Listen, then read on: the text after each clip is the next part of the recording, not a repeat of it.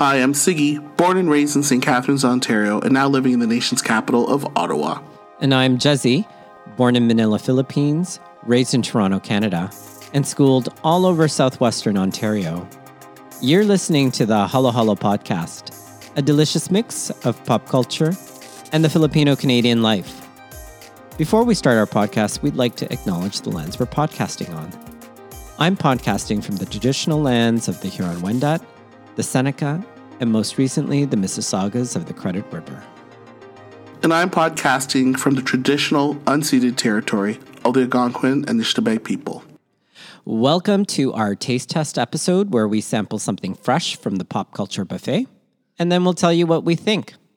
On this episode of the Taste Test, Jezzie samples Trixie's Motel. And you're back. Welcome back, by the way. Thank you so much. Much appreciated to Chell for covering Yay. me. Greatly appreciated, Chell. Thanks, Chell. I hope to see you in the studio soon in the fall. Of course, of course. right, Kuya, Yes. what did it taste like? Mm. Love it, hate it. Tell me about Trixie's Motel. Yes. So when I was thinking about this, what did it taste like? What it mm-hmm. tasted like was authentic Greek food.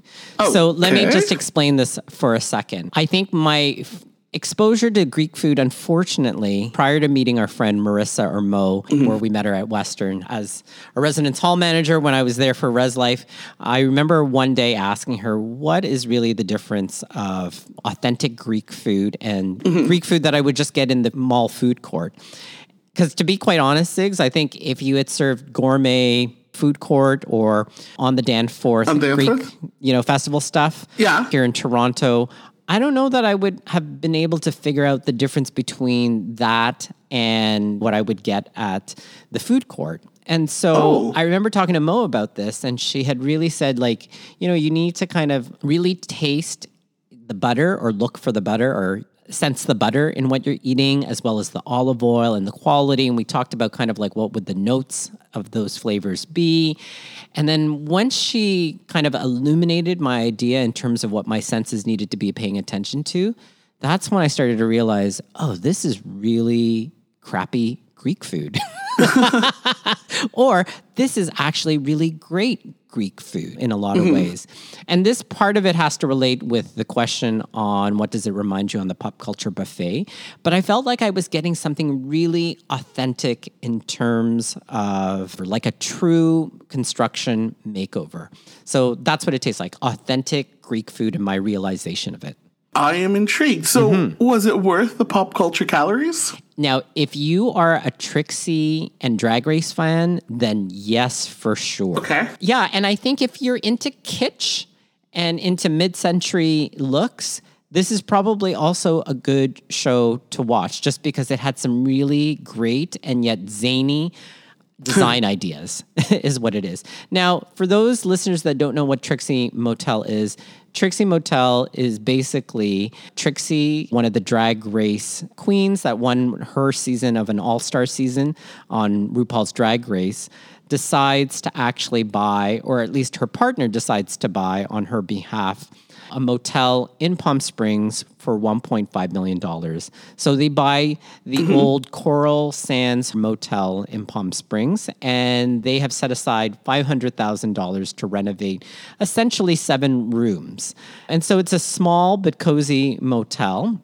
And she takes this on, and it's like, what does this have to do with anything? And if anyone has listened to our main episode, or I know people that have listened to our main episode, as Chell was saying, Trixie has a vast empire. Not only Yes. is she a drag queen and a comedian and author and also a musician and a mm-hmm. country artist and a makeup mogul, they're now also a motel owner in addition to just learning how to DJ at the same time Multi hyphenate. multi multi Everything. yeah a drag queen of all trades in some ways no pun intended Master of some. yeah master, of, some. for sure and so it. it's been fun to kind of see trixie go through and each episode is very formulaic in that Okay. design sense ability uh-huh. or that you know when you see a design show so it's like let's take this room and what will be the theme and then they decorate it to the theme. And then, of course, somewhere along the way, they run in money issues and trying to keep within budget.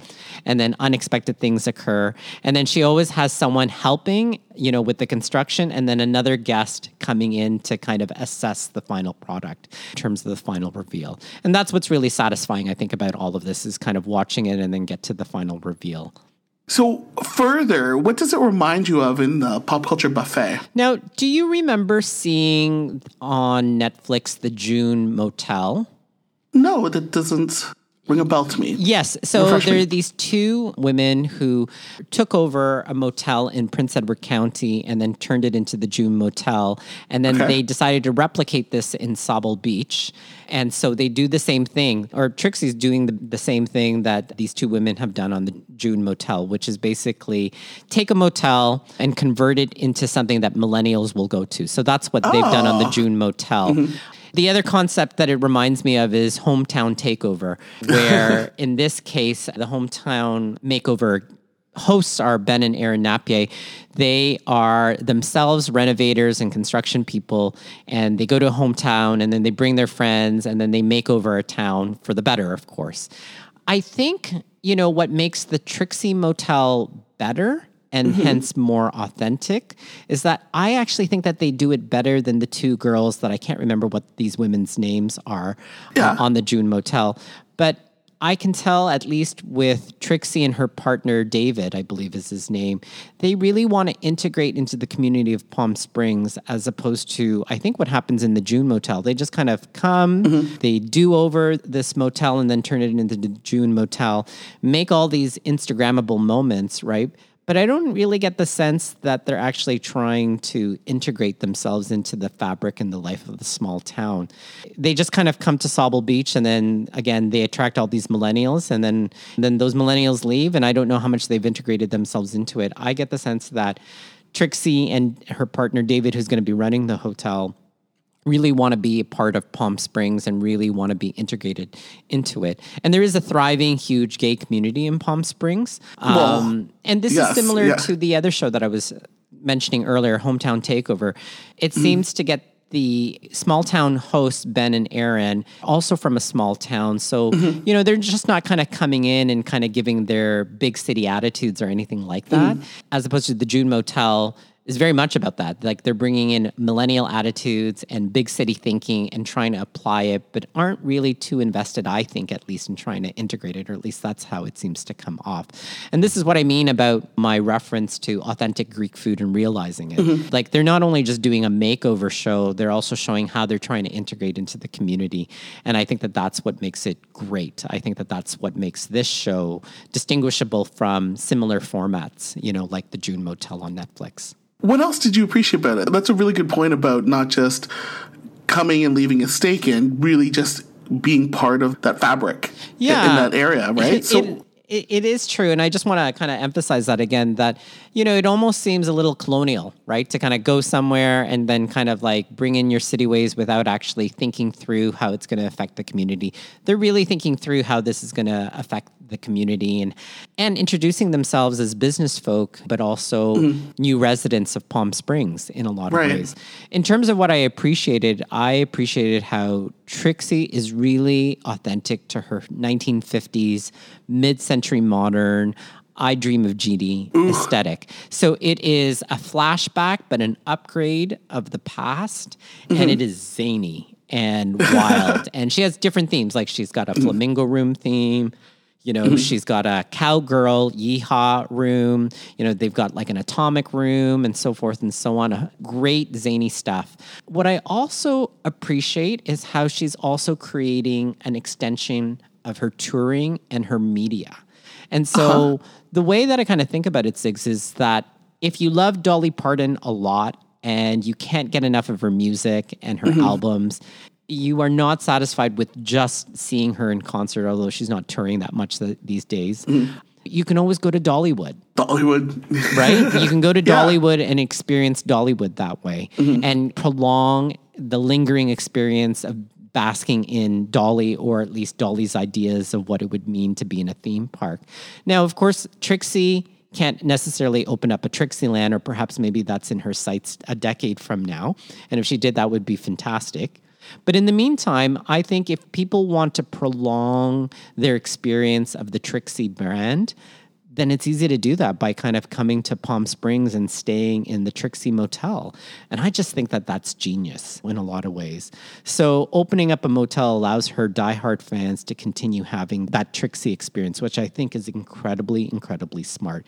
And as she has said, no other drag queen is doing that. I say kudos to her, which is why I think she's like the number three highest earning drag queen amongst drag queens.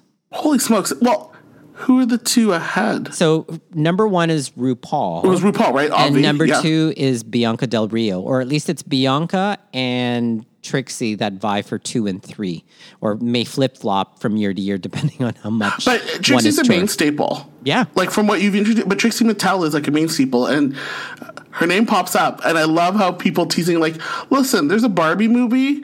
Why isn't this girl in the movie?" Like people are asking Trixie. That's right. Are you tapped in for this? I think she's been. She you know, is an foremost expert on Barbie. that's what I thought. You know, and so why wouldn't you have someone like her, or at least have a cameo guest appearance? So perhaps, Fingers crossed. Fingers yeah. crossed, right? Smart Margot woman, Robbie's very smart, open, you know, and so is person. Greta Gerwig. So well, fingers crossed, Mm-hmm. they're filming. So, well, I think it's pretty clear, Kuya. Would you sample it again? Yes, simply just to figure out which room that I would want to stay I, in. I knew it. I knew it. You're gonna have a real taste test. Yeah, I feel yeah, it. yeah, I feel yeah. it. I feel One it. I day feel we'll- it. I'll have to do an episode with you from the Trixie Motel. Yeah, you call me for sure. That would be so fun. Now it's already delved in. Now, to whom would you recommend Trixie's Motel? You know, specifically, I think if you are a die-hard Trixie fan, you need to absolutely watch this. The other is gay men in their 50s preparing for retirement. Because if you're a gay man who's never seen Palm Springs, then you need to kind of watch this show because it plays a figurative part in the background and you'll fall in love with it. And then you'll understand why there is a thriving gay retirement community out in Palm Springs, in addition to the weather that brings people out there. So, yeah, so those are the two groups of people that I would recommend absolutely seeing Trixie's Motel right away. And for our listeners, where is Trixie Motel streaming or playing on? It's on Discovery Plus in the United Okay. States. Yeah. And so if you can get Discovery Plus, there's also really great nine and 10 minute clips throughout on YouTube. So check it out there too, as well, if you can't find the full episodes on Discovery Plus, if not available in your region. You heard it from Jezzie. This sounds like a really good taste test, and Trixie Motel mm. should be on some of our lists. Folks, if you have any questions, comments, and concerns and suggestions for season five of the Halo Halo podcast, we'd love to hear from you. Email us at helllohellopopculture at gmail.com. The Halo Halo podcast is available on all platforms. And you know what they say wherever you can get podcasts, you can find us. Mm-hmm. Rate us and leave a review.